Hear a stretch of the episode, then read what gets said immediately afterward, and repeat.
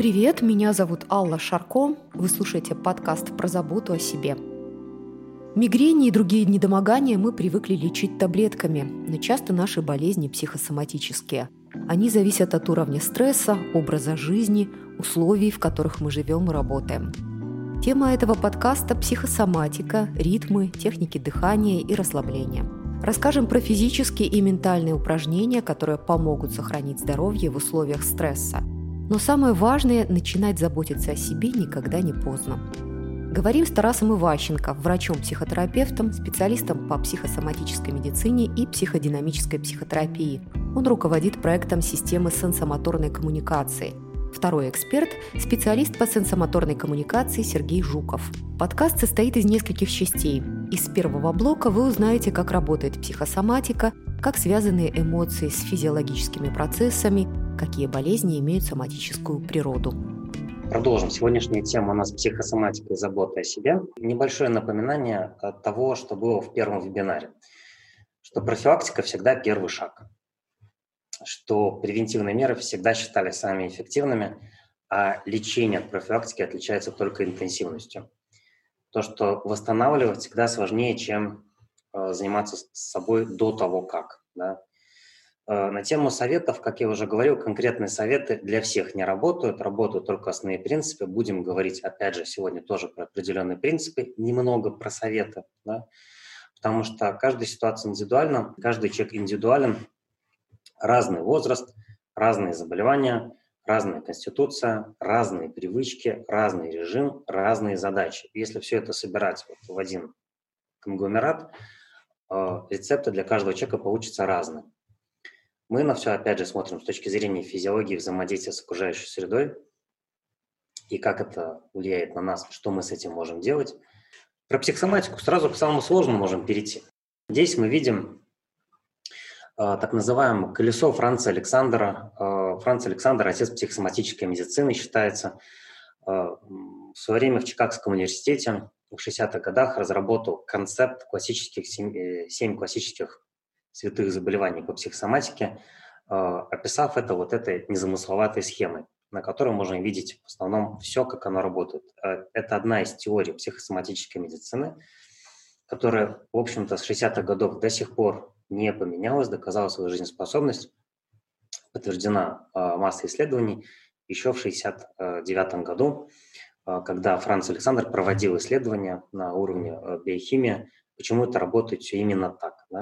Посередине у нас есть человек, который бегает по определенному кольцу эмоциональному. Как вы помню с первой лекции, что у нас очень важ, большое значение имеет именно эффект или эмоциональная составляющая. И организм активизируется для решения своих задач э, две части. Либо парасимпатическую нервную систему, которая тормозит э, организм, либо симпатическую нервную систему, которую активизирует для того, чтобы собраться и что-то сделать.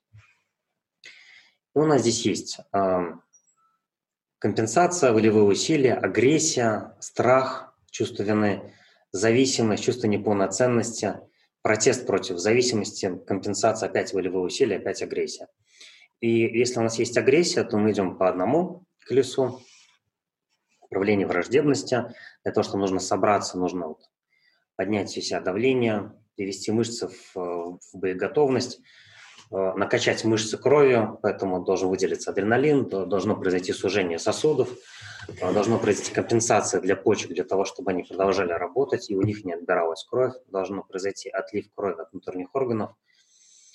И э, бегство или борьба. Да. Если по какой-либо причине мы не можем это сделать, у нас активизируется или идет накопление, накопительный эффект, он же кумулятивный, определенных импульсов в мозгу, которые активизируют периферийную нервную систему дальше, и это приводит к сначала к нарушению работы органов функциональному, а при долговременном нажимании на эту педаль у нас активизируется до соматического заболевания, которое лечится уже отдельно в, в комплекте с э, врач-интернист, психосоматолог, психотерапевт. Да.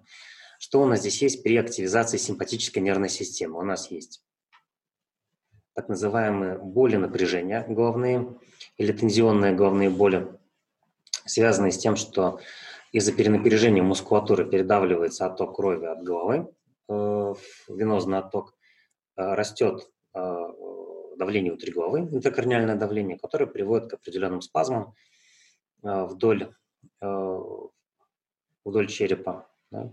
Это приводит к специфическим головным болям, которые могут в некоторых случаях приводить до уровня мигрени.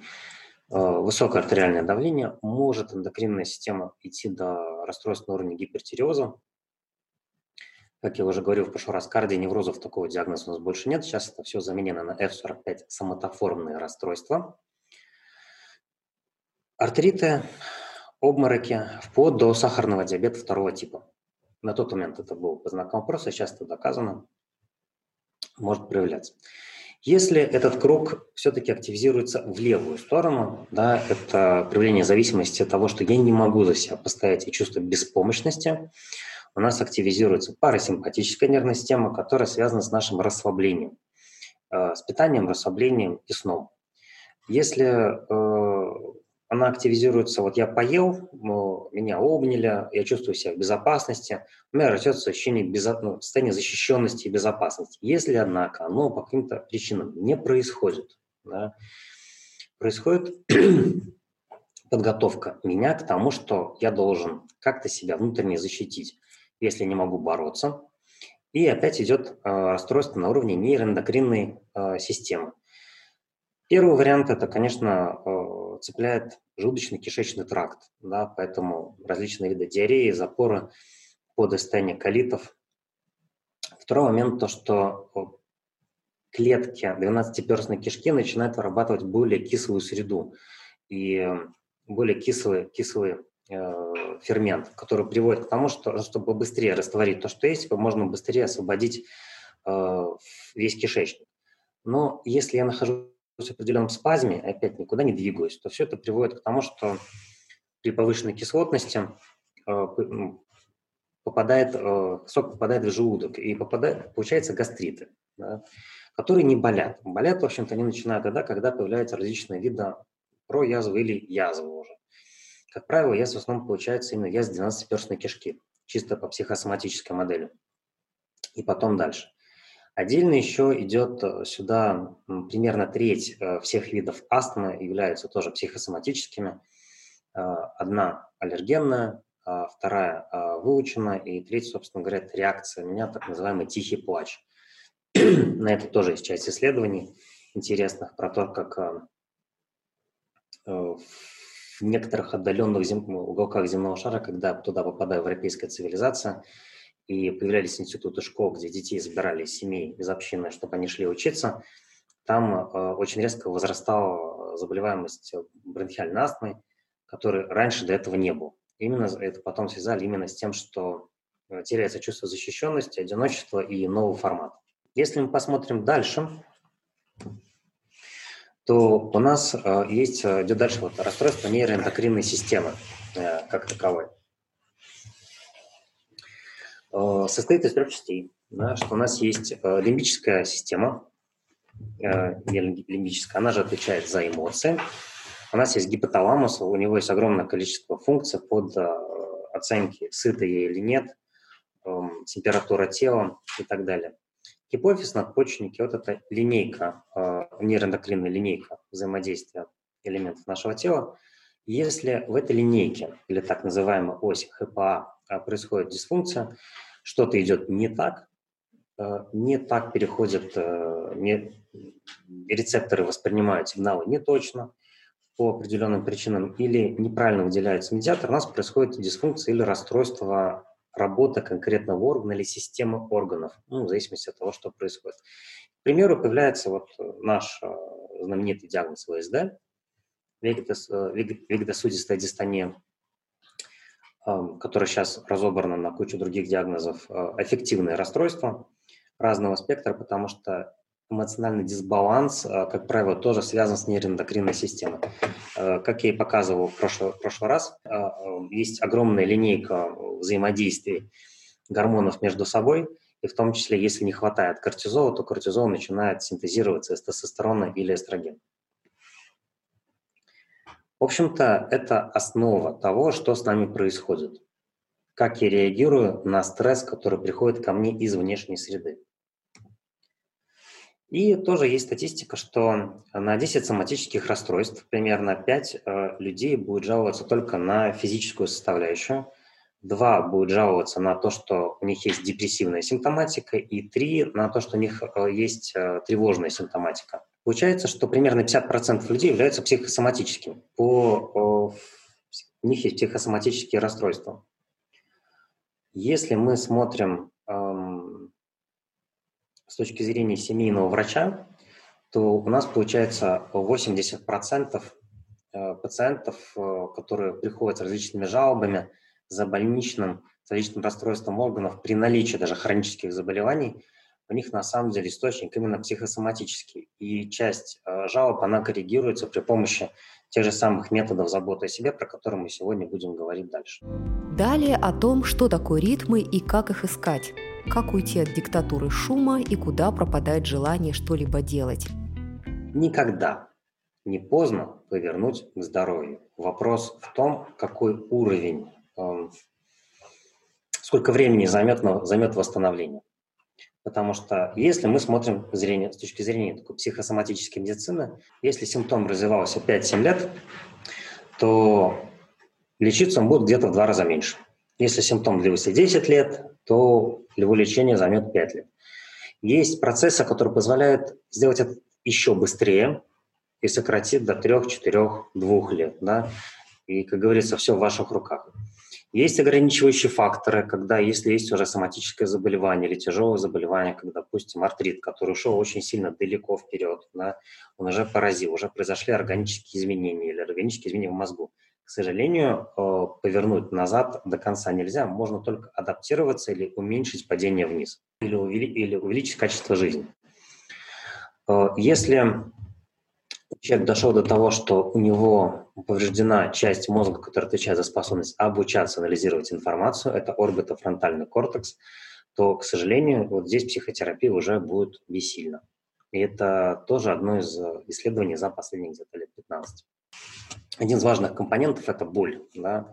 И тело через боль, через боль привлекает внимание. На самом деле, если у вас что-то болит, это не означает, что вы заболели, и это очень плохо. Это означает, что на это нужно обратить внимание до того, как это станет чем-то патологичным. Ну и как часто водится, мы часто обращаем внимание э, на тело только тогда, когда оно уже мешает жить тем образом жизни, который ведется и который мы вели до этого. Ну и все проблемы из-за проблем десинхронизации с природой. Здесь мы приходим к понятию ритма. Ну, мы рассматривали два момента. Первое, что это вдох-выдох, поэтому сегодня часть мы посвятили именно дыханию. А второе, что должна быть именно фаза расслабления э, и расширения, или напряжения и сжатия. Э, потому что за счет этого живет, ну, наше тело живет по таким определенным принципам. Тело, э, тело сжимается и расслабляется, сердце сжимается, расслабляется, легкие распрямляются, мы вдыхаем, сжимаются, мы выдыхаем. Глаза открываются, закрываются, суставы закрываются, открываются, мускулатура напрягается, расслабляется.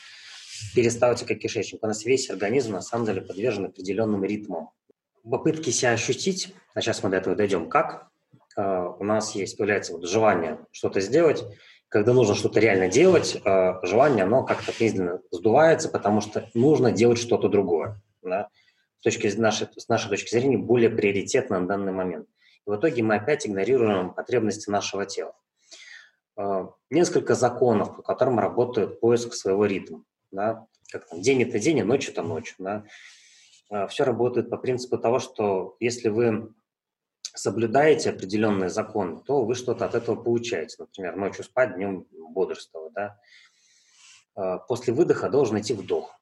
И наоборот, после вдоха обязательно должен идти выдох, потому что если вы начинаете с этим бороться против так называемого течения, будете нести потери, да, так называемый поток. Если вы в потоке, мы получаем, то есть я сплю, ем, да, у меня есть собственный режим. Если я его нарушаю осознанно, там, ночью не сплю регулярно, да, если нет, то я буду терять, потому что какое-то время я буду ехать на ресурсах своего организма. А ресурсы организма, какими большими они не были, они всегда конечны. Очень важно выйти из так называемой диктатуры шума. Это целый концепт, который в свое время родился на тему того, что когда у меня, я, меня постоянно бомбардирует огромное количество импульсов, на которые должен отвлекаться телефон, кто-то что-то сказал, э, шум на улице, зашел в супермаркет, там музыка, где-то еще что-то, телевизор, прочитал газету, о, кстати, еще здесь что-то написано, да, я не могу нормально на чем-то сосредоточиться и начать что-то вообще делать нормально, да? во-первых, я все время отвлекаюсь. Второй момент, то, что я не могу обратить внимание в себя и в смысле, заслушаться к себе, потому что меня все время выдирают из этого состояния э, э, импульсы раздражители снаружи. Всегда стоит обратить внимание на дыхание, потому что про это мы тоже еще будем говорить. Дыхание – это зеркало того, что с вами происходит на данный момент. И здесь мы приходим к прекрасному моменту прокрастинации, откладывания, о котором мы говорили. Вот круг прокрастинации. Ничего не делаю, делаю мало, откладываю, упрекаю себя, что вот, вот это сделал, а это не сделал, начинаю сомневаться в себе, могу ли я, хочу ли я, кто я, да? растет ощущение беспомощности. В этом состоянии ощущения беспомощности я еще дальше ничего не делаю. Да? В итоге это такой вот яма, которая меня отгораживает от моей жизни, наполненной смыслом, где я прекрасно живу 24-7, и каждый час моей жизни наполнен смыслом. Эм, на самом деле, то, что мы сейчас знаем про прокрастинацию, это то, что, опять, не совсем про лень, не совсем про откладывание, а про эмоциональный дисбаланс, потому что организм не знает, куда именно нужно направлять свой ресурс для решения задач. Для того, чтобы мы более эффективно как-то решить, он некоторые вещи просто откладывает на попозже, оставляя место для наиболее, с его точки зрения, актуальных которые могут быть весьма далеки от э, нашей точки зрения с учетом того, что мы социальные существа, мы живем в социуме. В следующей части вы узнаете, как выбирать для себя нужную именно вам нагрузку, какая нагрузка будет считаться умеренной и как научиться понимать собственное тело. Как обращать внимание на себя любимых? Ответ простой, да. Самое простое, на что можем обращать внимание, с учетом того, как мы помним, есть биопсихосоциальная модель, есть отражение меня в социуме, есть отражение мое эмоциональное, есть тело, биологический аспект. Самое простое – это начать обращать внимание э, на себя через тело. Не в статике, потому что в статике это делать тяжело, хотя тоже возможно в динамике, то есть в движении. В движении всегда легче. Стандартная рекомендация физиотерапевта – это, например, что-то делать перед зеркалом. Ты сам себе видишь, что ты делаешь, замещаешь, замещаешь ли одно движение другим, и вообще ты как бы начинаешь видеть себя со стороны, что людям помогает. Есть один нюанс во всем этом деле, что, во-первых, люди не очень хорошо себя чувствуют, свое ощущение тела, они не видят всю амплитуду своих движений, которые у них есть. А, очень многие себя в полный рост вообще видят первый раз в кабинете физиотерапевта или в лечебном кабинете. И самый главный момент, многим не нравится на себя смотреть в зеркале. Это одна из причин, почему в некоторых спортзалах беговые дорожки наположены не напротив зеркала, а в бок или вообще зеркало находится сзади, чтобы люди на себя не смотрели. Как говорится, многие так знают, как они выглядят. Ну, и если мы обращаем на себя, вниж... на себя внимание в движении, то мы можем увидеть, где наше тело застревает, где движение застревает, где оно не пропускает и где есть э, то, что мы называем либо проблема, либо задача, которую мы, нам необходимо решать дальше. Очень важна а, практика самонаблюдения в движении. Да. А, мы учимся видеть, где в нашем теле нарушается проточность и восстанавливать его через движение. Да. По большому счету, вот, обращать внимание на свое тело – это переочередная, первоочередная задача современного человека. Мы начинаем свое тело наказывать. Мы, вот, э, мы когда у нас мы полны энергии, когда мы выспались, когда бьет через край, когда мы мотивированы что-то что сделать, и мы, когда у нас не хватает энергии э, встать с кровати, мы себя пытаемся продопинговать чашкой кофе с утра, э, заставить себя что-то делать дальше, на самом деле это нездоровый образ жизни. Мы себя постоянно истощаем, истощаем, пытаемся подзарядиться за ночь, потом истощаем еще раз. И через какое-то время воспринимаем, что это норма. Да? Это так, вот так жить там, в полукислом состоянии – это норма. Это не норма. И у вас у каждого есть состояние и воспоминания о состоянии, когда вам было очень классно, хорошо, и вы были заряжены очень, очень, очень в таком в тонусе. Да? Это состояние, в котором можете творить и что-то делать. Здесь вот как раз тоже момент, что физические нагрузки, которые нам нужны для поддержания себя, это не это торжество того, что может мое тело, а не наказание за съеденное. Да? Как очень часто воспринимается, что спортзал – это вот нужно пойти и себя наказать спортзалом за что-то. Хотя очень часто это как бы именно пойти себя наградить за то, что я могу подвигаться. Наше тело создано для движения. Как выбрать под себя нагрузку? Да? Умеренно. И здесь вот э, первый этап – это понять, что значит умеренная нагрузка. Чтобы понять, какая нагрузка тебе подходит, это опять э, необходимо самонаблюдение такое или уровень какого-то самонаблюдения, то есть знать свою вот эту дозу, то есть насколько тебе человек должен заканчивать на плюсе, тогда это будет умеренная нагрузка. То есть человек должен выходить после нагрузки с ощущением наполненности. Тогда нужно ее, в принципе, можно останавливать. Это обычно происходит как минимум 30 минут максимум, которые вот с чем сталкиваюсь, это час, час интенсивной ходьбы, скажем, самая, самая простая нагрузка, которую мы используем каждый день, это естественная, осталась, которая естественная э, из нашего образа жизни социального, это ходьба. Вот, и, в принципе, мы рекомендуем начинать с нее, наверное, ею и заканчивать. Да. Да. Понятие умеренной, да, понятие умеренной нагрузки которая, нагрузка, которая не несет усталость, несет наполнение и бодрость, скажем. Ну да, можно делать каждый день, не утомляясь. Все могут ходить 30 а, минут в день, как минимум, и это осознанное движение. Здесь очень важно, что такое как время экспериментов, так называемых. Я, я упоминал, что когда стали замерять умные часы и смотреть, а, сколько из них мы вообще, сколько, сколько мы ходим, сколько они показывают – часто люди, которые отмечали, что у меня достаточно физическая активность в течение дня, субъективно, да, оказалось, что некоторые ходят меньше 300 метров в день. Вот. А второй момент – начать с простого и смотреть, что, происходит, что подходит, что не подходит именно вам. Ну, нравится, не нравится. Да? Второй важный критерий – после упражнений, после нагрузки вам должно быть хорошо. Это очень важный фактор, да, потому что многие приходят, они прям ощущение, что они должны себя убить вообще в спортзале, как бы таковом, потому что вот если ты не выпал из, спортзала, значит, ты плохо позанимался. Да? Под нагрузку подходит любая деятельность. Садоводство, э, бег, уборка квартиры, прекрасная, прекрасная физическая нагрузка может быть, э, приготовление еды, э, покупка вещей в магазине, отдельно танцы, любые виды активности и спортивных направлений – который подходит лично вам, который вот, вам это нравится. Да? Тренажерный зал, фитнес, YouTube, да, можете посмотреть, посмотреть, что он визуально вас вообще привлекает. Вообще все равно, чем э, занимаешься. Да? Бегаешь, ходишь, танцуешь, занимаешься велосипедом, э, игры с детьми, пилатес или йога. Да? Э, залог успеха и систематических нагрузок – это вам должно нравиться.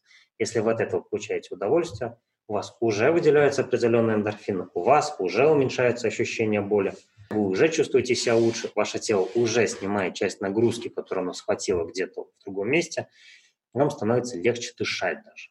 Наши рекомендации таковы, что лучше начинать с, той, с тех движений, с той нагрузки, которые вы делаете каждый день, вы ходите. Мы рекомендуем начинать с ходьбы, потому что это самый простой способ запустить себе организм без откатов. Вы сходили в зал, там, по первую тренировку попробовали, на другой день вы не встали. Да, у вас болит все, вы зато хорошо почувствовали тело, да, теперь она у вас есть, да, но у тела есть тоже обратное ощущение. Когда вы соберетесь в зал, вам не захочется туда идти.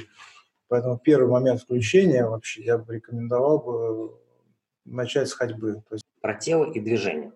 Физиологически и анатомически наше тело предназначено для движения. Да? Есть наука, ну, есть даже термин, да, кинезиофилия, любовь к движениям, удовольствие, которое человек получает ощущение своего тела. И то вообще, что, допустим, э, постулируется в э, физиотерапии, э, в развитии социальной адаптации людей после травм, это вернуть радость движения. Но это да? не патологический паттерн. Это нет, это нормально, это естественно, да что на самом деле мы себя очень плохо ощущаем. Если вы помните пример про ощущаете ли вы сейчас под собой стул, да, все-таки да, а ощущали ли его пять минут назад, может быть или нет, то это как раз про то, что мы мало уделяем внимания телу, если оно создано для того, для того чтобы двигаться. Да?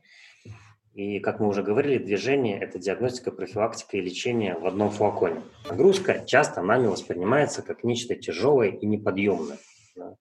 Это не совсем так. Это тоже наша привычка так думать. И в том числе здесь огромную роль играет тот формат, который в свое время задался э, лозунгом «no pain, no gain». когда не, не испытываешь боль, значит, ничего ну, не растешь. Да? То, что в спортзале активным образом идет. И один из причин, как нам в свое время объяснялось, почему делается несколько подходов, потому что организм внезапно очень резко устает. А почему он устает? Да? Вот то, что вот это ощущение усталости, которое развивается в организме, оно является следствием того, что он делает нечто ему абсолютно неинтересное. Да? И внутренний диалог его можно представить примерно таким образом, что вы приходите, начинаете поднимать гантелю. Да? Поднимаете гантелю, организм начинает интересоваться очень так. Это связано с размножением? Нет. Хорошо. Ты добываешь еду? Нет. Да. Мы сейчас поедим? Да? Нет. Ясно. Ты выживаешь? Нет. Ты готовишься защищаться? Нет. Значит, ты просто теряешь энергию. Ты устал, брось гантелю. Да? А, поэтому перерыв 30 секунд, в том числе там физиологические процессы биохимические, связанные с молочной кислотой и обменом веществ, смена фокуса внимания, и опять могу сделать больше, чем было до этого. Потом опять чувствую усталость, и опять должен отдохнуть, и опять через определенную гипернагрузку происходит надрыв мышечных волокон, они начинают расти. Да? Но в том или ином случае это воспринимается как труд большой, который нужно делать. А, пойти в спортзал – это квест. Для современного человека, для того, чтобы собрать, вот, это же не просто ритуал, это собрать сумку, да, подготовиться, выделить на это время, прийти домой, взять сумку, подумать, хочу ли сейчас куда-то идти. Да, а, или мне нужно что-то другое делать вообще сейчас. Да у меня абонемент на каждый день в месяц. Завтра схожу. Сегодня вот такой классный день, сериал «Семья», э, «Собака», провести время, написать статью, 1555 миллионов вещей, которые нужно сделать вчера и желательно сегодня, отложу. Иногда мы все-таки можем это сделать, мы ходим, чувствуем себя лучше. На регулярной основе ходить в спортзал – это большой неподъемный квест, э, в принципе. И один из источников дохода для спортзалов – это как раз люди, покупающие абонемент, которые туда и ходят. Второй момент – это наше желание все сразу успеть, да, поэтому вспоминаем, что быстро – это медленно, но регулярно. Один поход может обернуться обострением и отбить все желание когда-либо переступать порог зала навсегда. Хронические заболевания обычно 40 плюс, у нас меняется метаболизм, поэтому у мужчин может появляться животик в том числе, а также желание все успеть сразу. То есть я пришел, понимаю, что мне нужно сделать, условно говоря, там, классические 10 тысяч повторений, Э, поднять штангу, чтобы почувствовать себя лучше, думаю, сколько я успею сделать за этот раз. 10. Э, это сколько 10 тысяч? Тысячу раз ходить в спортзал? Нет, давай я сразу сделаю 200, ну, за N раз я успею сходить, все сделать. К чему это приводит? Ну, это все сводится к тому, что нагрузку необходимо делать как, как часть жизни, а не вот э, там три, три, раза, три, три раза хожу, а потом две недели болею. Восстанавливаю. Пока не пройдут мышцы, пока вообще не смогу встать на кровать. Мы все сталкивались с этим, начинали заниматься спортом или велосипедом первый раз, там прокатились, там как здорово, а потом ходим на прямых ногах по лестнице. Вот эти углы сводятся к тому, что вообще нагрузка должна быть как неотъемлемая, какая, можно назвать ее гигиена, что ли, так бы я сказал бы.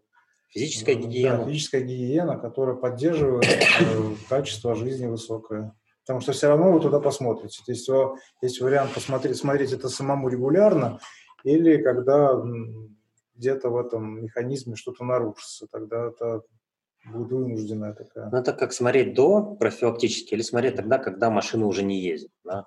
Следующий момент – это страх движения, что очень часто из-за диагнозов, которых людям поставили из рентгенов после травм. Да? А, люди начинают жить с уверенностью, что какие-то движения запрещены или обязательно навлекут беду, поэтому вот поворачиваться нельзя, наклоняться в сторону нельзя, вперед нельзя, выгибаться. Ну, только не надо меня трогать, да. И в итоге происходит как бы закрепощение части движения, тело фиксируется, потому что тело, всегда, тело ваш друг, оно всегда пытается вам помочь выполнять те задачи, которые вы себе ставите. Да не двигаться, хорошо, не буду двигаться, но это повлечет с собой внутреннюю компенсацию.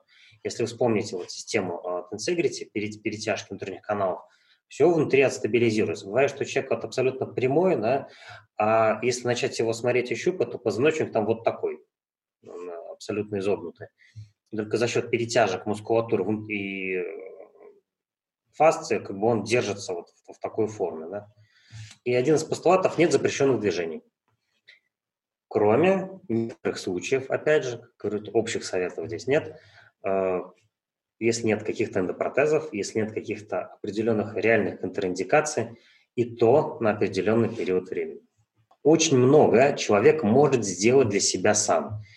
А, пассивные методы не дают человеку ощущение, что он может как-то влиять на ситуацию, что-то улучшить. Возникает резонный вопрос, что такое пассивные методы. Пассивные методы – это массаж, мануальная терапия, любые процедуры, все те прекрасные способы улучшения своего состояния, для которых самому не нужно предпринимать никаких действий. Почему? Потому что они временные. Они нам помогают, но большинство людей не может ходить на массаж каждый день, дважды в день. Для того, чтобы себя раскручивать из-за того спазмов, которые у нас возникают из-за реакции с окружающим миром. Активные методы – это про образ жизни, про наши привычки, про питание, про понимание того, что со мной происходит, про понимание того, что я могу сделать сам, да, чтобы спать лучше, чтобы уменьшить боль, моя личная физическая нагрузка, мое общение с моим кругом, который я для себя выбираю сам, мои занятия и увлечения, которые мне в радость. Это то, что вот я делаю. Исходя из этого, что создает образ жизни, у меня появляется контроль над собой и своими движениями. Изменение образа жизни не пользуется в нашем обществе популярностью по определенным причинам, потому что требует времени.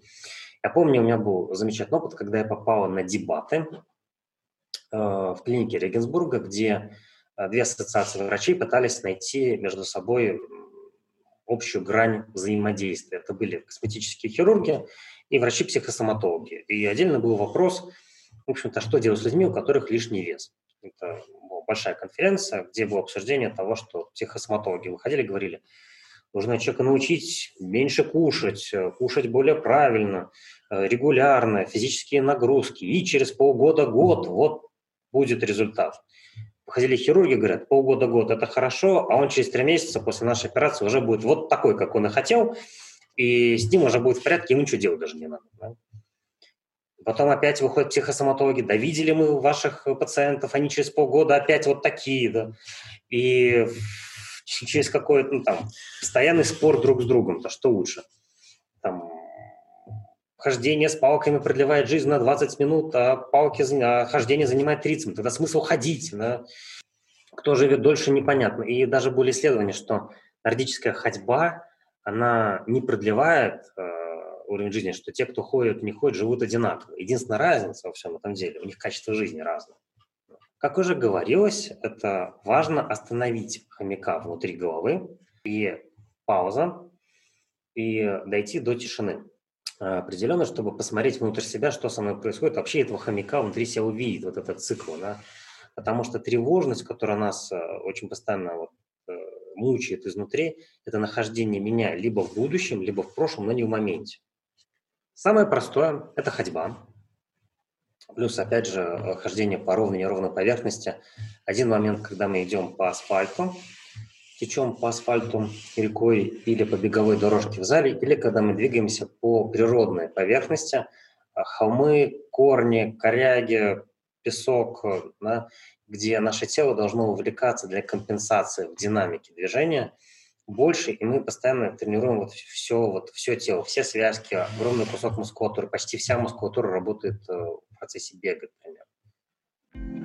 Этот блок посвящен дыханию. Как научиться правильно дышать, вы узнаете о связи нашего дыхания с эмоциями. Можно ли повлиять на свой уровень стресса при помощи техники дыхания?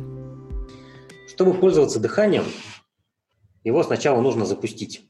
Изучая самостоятельно техники дыхания, человек часто вносит туда много лишнего напряжения. В итоге оно не до конца получается. И одна из э, вот моих рекомендаций, то, что я часто даю пациентам, это сходить на консультацию к своему физиотерапевту и подышать вместе с ним, или специалистом по фитнесу, или специалистом по йоге. Все эти специалисты, они имеют навык в этом образе, и в рамках диафрагмального дыхания могут показать им, где оно у вас работает, а где нет. И очень часто вопрос, я дышу, вопрос, дышу ли я, потому что очень часто говорят, ну, покажите, можете ли вы сделать глубокий вдох. И человек берет, сворачивается, вот, нога крест-накрест, вот так, говорит, вот, Да? Хотя на самом деле физиологически тело ну, вот, в этом закрученном состоянии полный вдох полноценно сделать не может. Да? И э, из-за спазма мускулатуры, которая есть грудной, оно очень часто создает такой каркас, который тяжело усилием раздвинуть. Я делаю усилие, но его недостаточно для того, чтобы сделать дыхание. Поэтому очень часто на занятиях делается сначала разминка грудного сектора, вверх, назад, вниз, стороны, потянуться в одну сторону, растянуть боковую мускулатуру, только потом делается дыхание. Она запускается практически самостоятельно. Если, скажем, брать напряженность на теле, то дыхание оно разольется уже по всему объему. Ну, самое простое опять запустить дыхание, там есть дальше, нет. Это опять же умеренная физическая нагрузка. Если человек, скажем, нет нагрузки, у него в определенном ритме да, дыхание работает. Если дать эту нагрузку небольшую, то наполнится и верхняя часть легких, и нижняя, и диафрагма будет работать. То есть оно потихоньку-потихоньку запустится. Вот про что, о чем мы говорим. Ну, мы здесь говорим больше про этап расслабления и стресс, антистрессовое дыхание. Да? Поэтому посмотрим с этой точки зрения. Как задачу, да? Как задачу, да. Ага. Здесь очень важна амплитуда. Ага. Полный вдох, полный выдох – который мы делаем, без напряжения, что не всегда прямо так легко сразу сделать. Очень важный момент, что нужно дышать в радости, поэтому, когда дышим, можно улыбнуться. Да? Очень важно запустить диафрагмальное дыхание, когда двигается именно диафрагма. Очень важный момент, что любую эмоцию всегда можно выдохнуть. Да? Ну, вот в кавычках делается, что через дыхание можем себя стабилизировать. И очень важно, что через дыхание очень тяжело себе навредить. Возможно, но желательно делать без вреда для самого себя. Людей, кто изучал дыхание, описывал, и один из таких монументальных трудов – это Такаши Накамура, вот, и у него есть определенный постулат. Там, все, что нужно, это настойчивость. Вам нужно просто осознанно дышать каждый день. Да. То, что показал опыт Вьетнамской войны, что глубинное дыхание связано с эндорфинами. Да способствует комфортабельному психическому физическому состоянию. Этот опыт на самом деле используется для того, чтобы у людей, у которых были ранения, э, через эндорфины перетупить боль. Нужно было дышать определенным образом. То же самое делают при родах, когда учат специальному дыханию во время родов. Правда, некоторые говорят, что это не помогает, и анестезию никто не отменял, но... Прокомментировать не можем. Да, да прокомментировать не можем. По физиологическим особенностям. Да. У нас есть свои циклы дыхания. И э, что очень важно, если мы говорим про чувства, неприятные, приятные чувства, да, когда мы испытываем неприятные чувства, у нас выдох всегда меньше, чем э, выдох, когда мы испытываем приятные чувства. То есть, когда нам хорошо, мы глуб, дышим автоматически глубже. Да. Вот, испытывая нам хорошо, частота дыхания падает, и вдох становится больше, чем выдох. Влияние на эмоциональную сферу. Когда мы чувствуем себя спокойно, уверенно, ритм дыхания равномерный, медленный, легкий. Спокойно дышим. Когда мы испытываем огорчение, ритм дыхания срывается, убыстряется. При страхе мы иногда даже не дышим, мы забываем дышать. Да, поэтому очень важно осознанно включать дыхание и запускать дыхание заново, особенно когда чувствуем себя нестабильно. Горе, э, вдох идет силой, а выдох слабый и медленный, потому что мы на нем не акцентируем внимание. Хроническая грусть, ну, в любых хронических состояниях там своя физиология, но можно характеризовать слабым выдохом. Да? И гнев, э, при гневе выдох сильнее, чем вдох. Идет в таком ключе. И чем важно для нас э, диафрагмальное дыхание? Если мы дышим, амплитуда диафрагмы примерно 1 сантиметр, а, при дыхании, да, то доминируют негативные эмоции. Если 3 плюс, то доминируют позитивные. Для выброса эндорфинов нужен ритм 5-8 сантиметров. Чтобы ваша диафрагма двигалась в такой амплитуде, вам нужно очень хорошо дышать.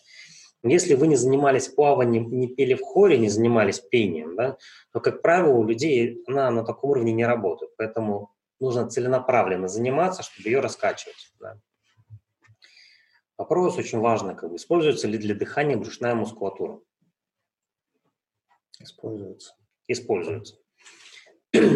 Можно и нужно. Да? А, при гипервентиляции когда мы начинаем резко дышать, вот тоже, опять же, для каких целей? Для каждых целей есть свои виды дыхания. Но когда мы начинаем очень часто дышать в попытке как бы вернуть для себя э, кислород, на самом деле происходят не самые приятные последствия. Идет ухудшение настроения, раздражение, диафрагмальная увлеченность падает, она начинает замедляться, э, и вплоть до уменьшения когнитивных способностей мы начинаем хуже думать. Ну вот исследования, которые проводили японцы, да, что в возрасте 60 плюс дыхательная система работает хуже, чем у ребенка в 9 лет, да, что с 18 20 лет наша способность пользоваться дыхательной системой, она уменьшается с каждым годом, если мы не практикуем ее отдельно. За счет практики мы увеличиваем свой КПД.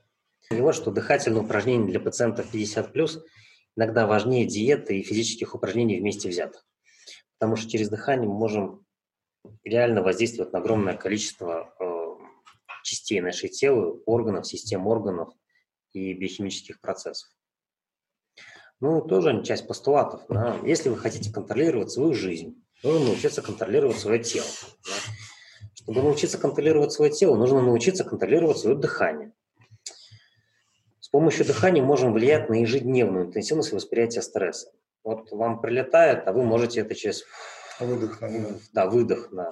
Выдыхает. Да. Нужно не забывать, что после выдоха должен быть да. вдох, да, обратно. не замирать в этом состоянии. Это единственная часть э, вегетатики, э, на которой мы можем влиять осознанно. Мы не можем влиять на сердцебиение, мы можем влиять на пищеварение, потоотделение и прочий там, обмен клеток. А на дыхание можем. Почему дыхание может быть неэффективно? Да? И я уже упоминал историю, что вам нужно дышать. Я дышу 72 года, мне не помогло. Да? Разные причины, почему люди начинают дышать, но вот они вроде все делают по методичке, но что-то не получается. Первое – это дикий стресс, огромное количество стресса, э, диафрагма твердеет, э, и в итоге как бы я стараюсь дышать, у меня не получается. Или каркас мышечный очень большой, вот, перекачанная мускулатура пресса, не могут расслабиться и мешают дыханию. Да. Часть спортсменов, кто перекачивает пресс, у них даже вот э, осанка, она меняется, загибается внутрь, и за счет этого как бы тоже, как бы, если нет отдельного навыка дышать, то это тоже э, влияет втягивание живота, то есть постоянное втягивание э, делаю части мускулатуры диафрагмы деревянными, что тоже мешает полноценно дышать. А, что еще? Осложнение при неэффективном неправильном дыхании. То есть компенсация плечами, начинаем дышать при помощи вот плечей, трапеция, мышей, а, проблемы с брюшным прессом, может появляться головокружение. Вот начал дышать, и так, все, для меня сегодня хватит. Пьяный морской воздух или лесной а, сбил меня с ног, и я пошел обратно. Да? У нас в время были даже э, случаи, когда работал на скорой помощи, что э, когда из некоторых регионов Китая прилетали, э, некоторые вот уже выходя с трапа самолета теряли сознание от чистого воздуха, и вот их откачивали повышенным СО2. Неприятное кожаное, кожаное ощущение, что Кстати, неприятно, раздраж... ну, начинает раздражать все это, чувство тяжести, да, внезапно начинается несварение, может даже полюция случаться у мужчин. Это все как бы осложняет, приводит к тому, что не хочется этим заниматься. Первое упражнение для снятия тревожности. Глубокий вдох и выдох. Вдох через нос, выдох через рот. Как будто мы дуем на ложечку с горячим супом.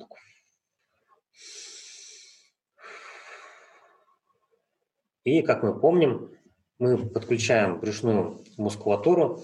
За счет этого у нас происходит массаж внутренних органов, и диафрагма, которую сердце помогает снимать нагрузку, которая есть.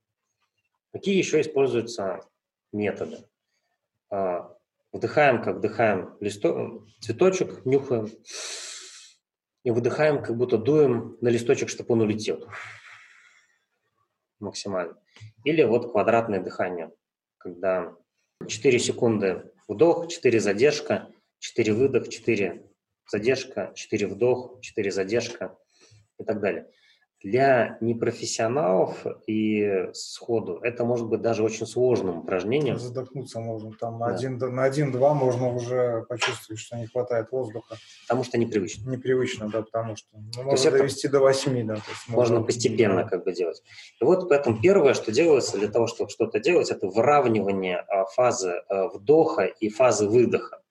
То есть все может начинаться с простого. Раз-два, да, или и вот три, два, три. Три секунды вдох, два задержка, три выдох. Задержка, она делает акцент.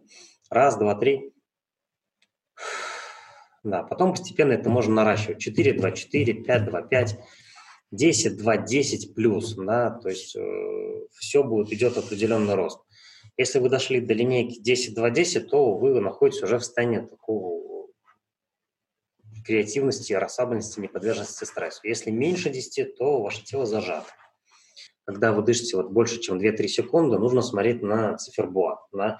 Потому что, как показывает практика, в состоянии тревожности мы очень убыстряем время субъективно, и по моим внутренним часам прошла минута, а реально прошло секунд 20-30. Работает, кстати, для снятия приступа паники работает даже такой простой прием, как вот э, взять ручки ладошкой, ну, ладошки, да, и подышать в ладошки. Как вдох через нос, выдох через ладошку.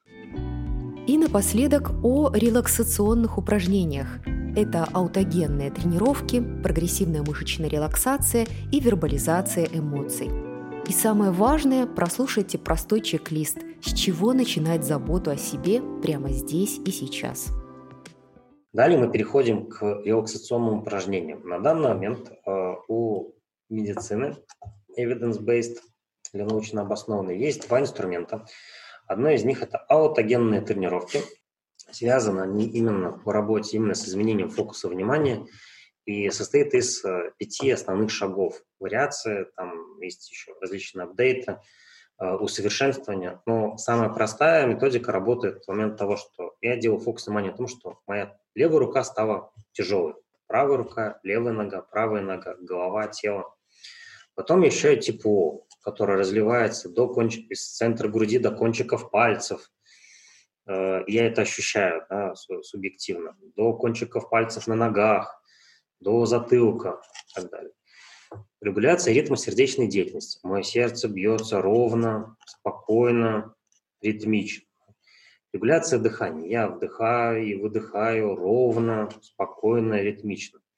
И вызывание ощущения прохлады на лбу. Ну, такой, обязательно прохлада, не холода, чтобы не спровоцировать удар по нервной системе охлаждения, потому что мы на это очень реагируем. Это под определенную музыку часто делается, это просто под, под голос э, специалиста. И таким образом я вот перезагружаю себя. Да. На самом деле, что происходит здесь? За счет э, тяжело, тепло, холодно, я возвращаю внимание в свое тело. Регулярная практика погружения в себя, она имеет тоже накопительный, даже кумулятивный эффект и срабатывает на 14-21 день. То есть вы можете сначала не почувствовать ничего. Стандартная аутогенная тренировка занимает э, 10-15 минут. YouTube, там миллионы записей, можете посмотреть вы практикуете каждый день, вы начнете что-то ощущать, ощущать где-то на вторую неделю.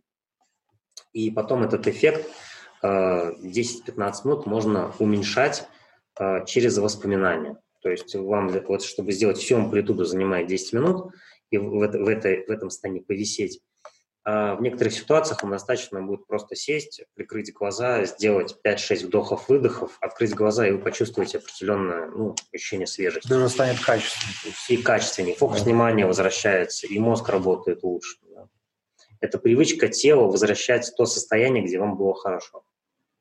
А, второй э, аспект, который у нас есть, это ПМР или прогрессивная мышечная релаксация по Джейкобсону.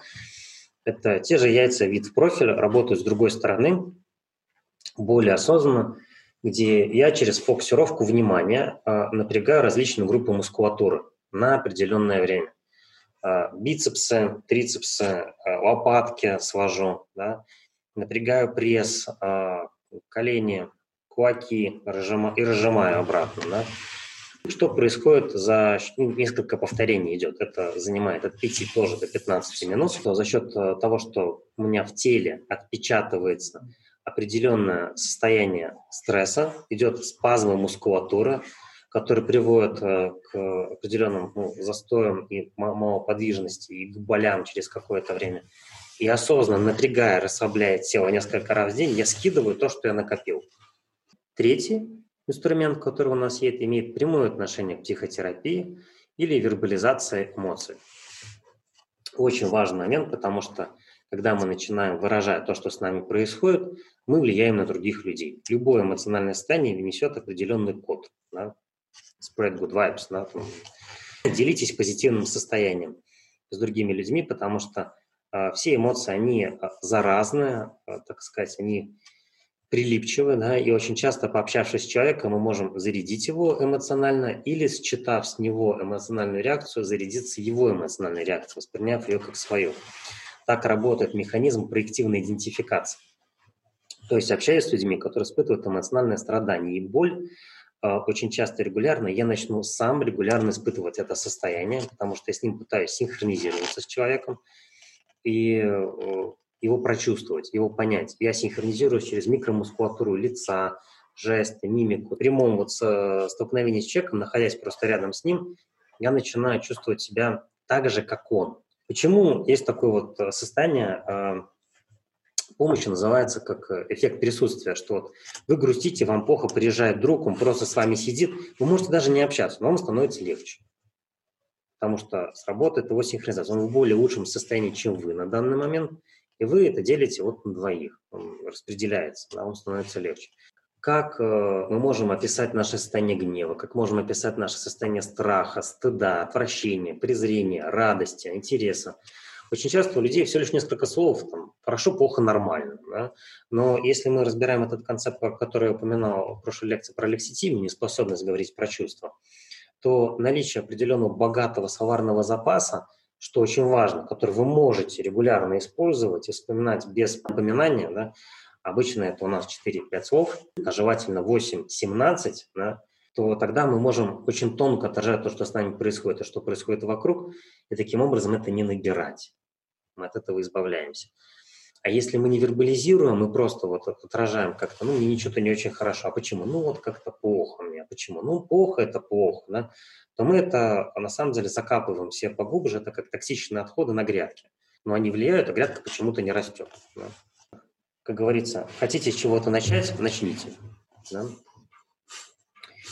А, с чего начинать а, процесс обращения внимания на себя и к себе? Первое, задать себе вопрос, когда вы последний раз пили воду? Нам очень часто именно дегидратация приводит к тому, что мы становимся более раздражительными. Э, когда в последний раз ели? Потому что очень часто из-за того, что мы не ели, это тоже приводит к тому, что растет раздражение. Это можно видеть по детям. Когда вы в последний раз двигались? Э, не просто от э, ванны до компьютера и обратно, а вот реально как бы там хорошо подвигались. Возможно, это было несколько дней назад.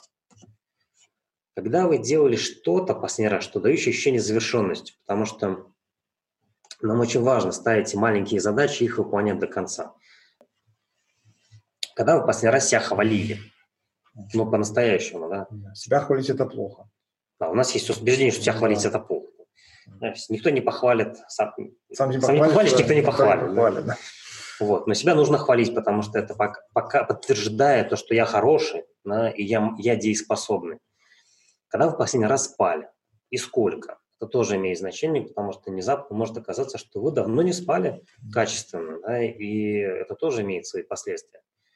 Когда вы в последний раз говорили кому-то что-то приятное из близких? Это тоже очень важный фактор. Да. Обнимались ли вы последние два дня вообще и сколько вообще раз? Да? Потому что э, уже такой мем уходит, что нам для хорошего самочувствия нужно 7-10 обниманий в день. Это действительно факт, что при э, обнимании с другим человеком мы, опять же, синхронизируемся с другими, это повышает нашу иммунную систему. Изматывали ли вы себя в последнее время? Это тоже момент, потому что а, то, как мы живем определенный период времени, нашим организмом считывается как норма. Да? А, если я не спал, нормально не ел, нормально не двигался, а, был в таком означенном состоянии, что-то делал, внезапно сделал какую-то нагрузку, сильно перенервничал, и в этом состоянии живу уже определенное время, может, пришла пора поесть, поспать, пойти э, перекусить, попить водички, отдохнуть. То есть любое действие, любое действие человека – это практика. То есть что вы практикуете каждый день? Практикуете вы изматывание, значит, результат через какое-то время вы его получите, изматывание. Если вы практикуете э, какой-то позитивный аспект, да, но через какое-то время вы его получите, все имеет накопительный эффект. Ну, и здесь тоже только важный момент, что главное начать. И не завтра, да. Э, классика жанра о том, что проблема изменения образа жизни в том, что он не заложен э, в ежедневную активность при том образе жизни, который есть сейчас. Есть э, такой момент, что мы начинаем ждать момент, когда это будет удобно это вставить. Он никогда не наступит, и это стоит понимать. Если вы его не заложили сейчас, сегодня, да, то он у вас никогда не произойдет. У вас на него не будет времени потому что оно не заложено, потому что это время будет забиваться другими очень важными вещами, которые нужно делать, потому что их нужно было делать вчера и позавчера и так далее. Мы приходим к тому, что можно заниматься и выделить на это время. Это был подкаст «Пресс-релакс». Поделитесь ссылкой с теми, кому необходимо также начинать обращать внимание на свое физическое и психическое здоровье. Берегите себя и подписывайтесь на наши подкасты.